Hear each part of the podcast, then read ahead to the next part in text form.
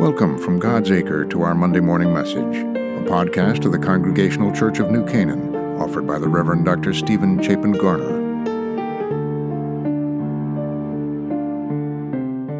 So, in Jesus' Sermon on the Mount, chapter 6, verses 19 through 21, we read Jesus saying, Do not store up for yourselves treasure on earth where the moth and rust consume and where thieves break in and steal, but store up for yourselves treasures in heaven where neither moth nor rust consumes, and where thieves do not break in and steal. For where your treasure is, there your heart will be also.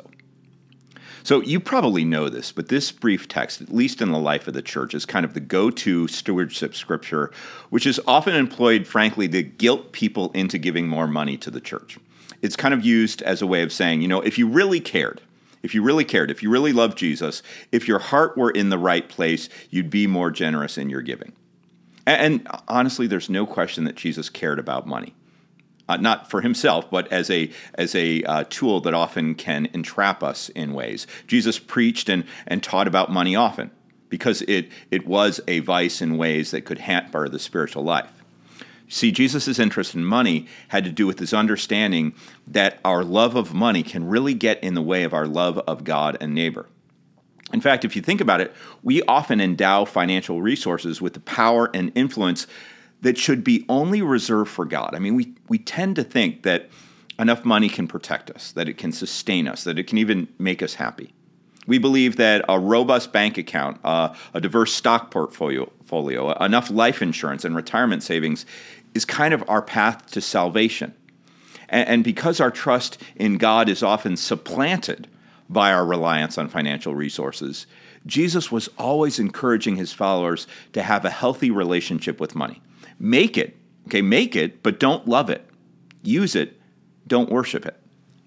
Now, in this scripture, however, if you look closely, you'll find not an admonition for greater generosity so much so, but a strategic way of investing ourselves so that we're prompted to engage in more faithful and meaningful pursuits and relationships. While it's tempting to interpret this passage we just read uh, as meaning that what we fund is what we care about, the ordering of the passage doesn't actually support that emphasis. Just follow for a moment. This memorable text suggests that if you want your heart to be in a new place, right, you, you need to invest your resources in that location. So, so place your treasure where you want your heart to wind up. When thoughtfully considered, your checkbook can help facilitate a set of new and better priorities in your life because your heart has a way of following your treasure. That's what Jesus is saying. This is extraordinarily helpful and liberating. Uh, it's a great understanding of the power of financial resources. If you know what you want to do and be to the glory of God, well, then start investing yourself and your money in that direction. You make a financial commitment in the direction you want to go, and Jesus asserts that your life will begin to follow. You don't need to fall into a trap of deciding you can become truly generous once you've figured out your direction in life. No, you can actually influence the direction in life, your direction in life, by investing in advance of yourself. Put your money where you feel called to be, and you will eventually get there.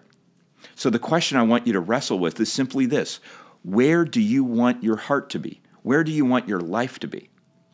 And then, as a practice, consider something like this uh, pick a class you want to take to further develop yourself in a way that will give you joy and benefit others. Pay for the class and give consider giving an additional organization to that organization whether it's a church a community college an arts center a service organization so that that organization can continue its mission so invest in yourself invest in a class invest in learning uh, in a direction you want to go and you want to wind up. So let's pray. Lord, we often think about where we want to go and what we want to do, but we want to ask, what do you want from us? What do you want from me? Where do you want us to invest ourselves in the future? Lord God, let us know. Encourage us to take a leap of faith and to pour our resources in the direction you want us to go. In Jesus' name we pray. Amen.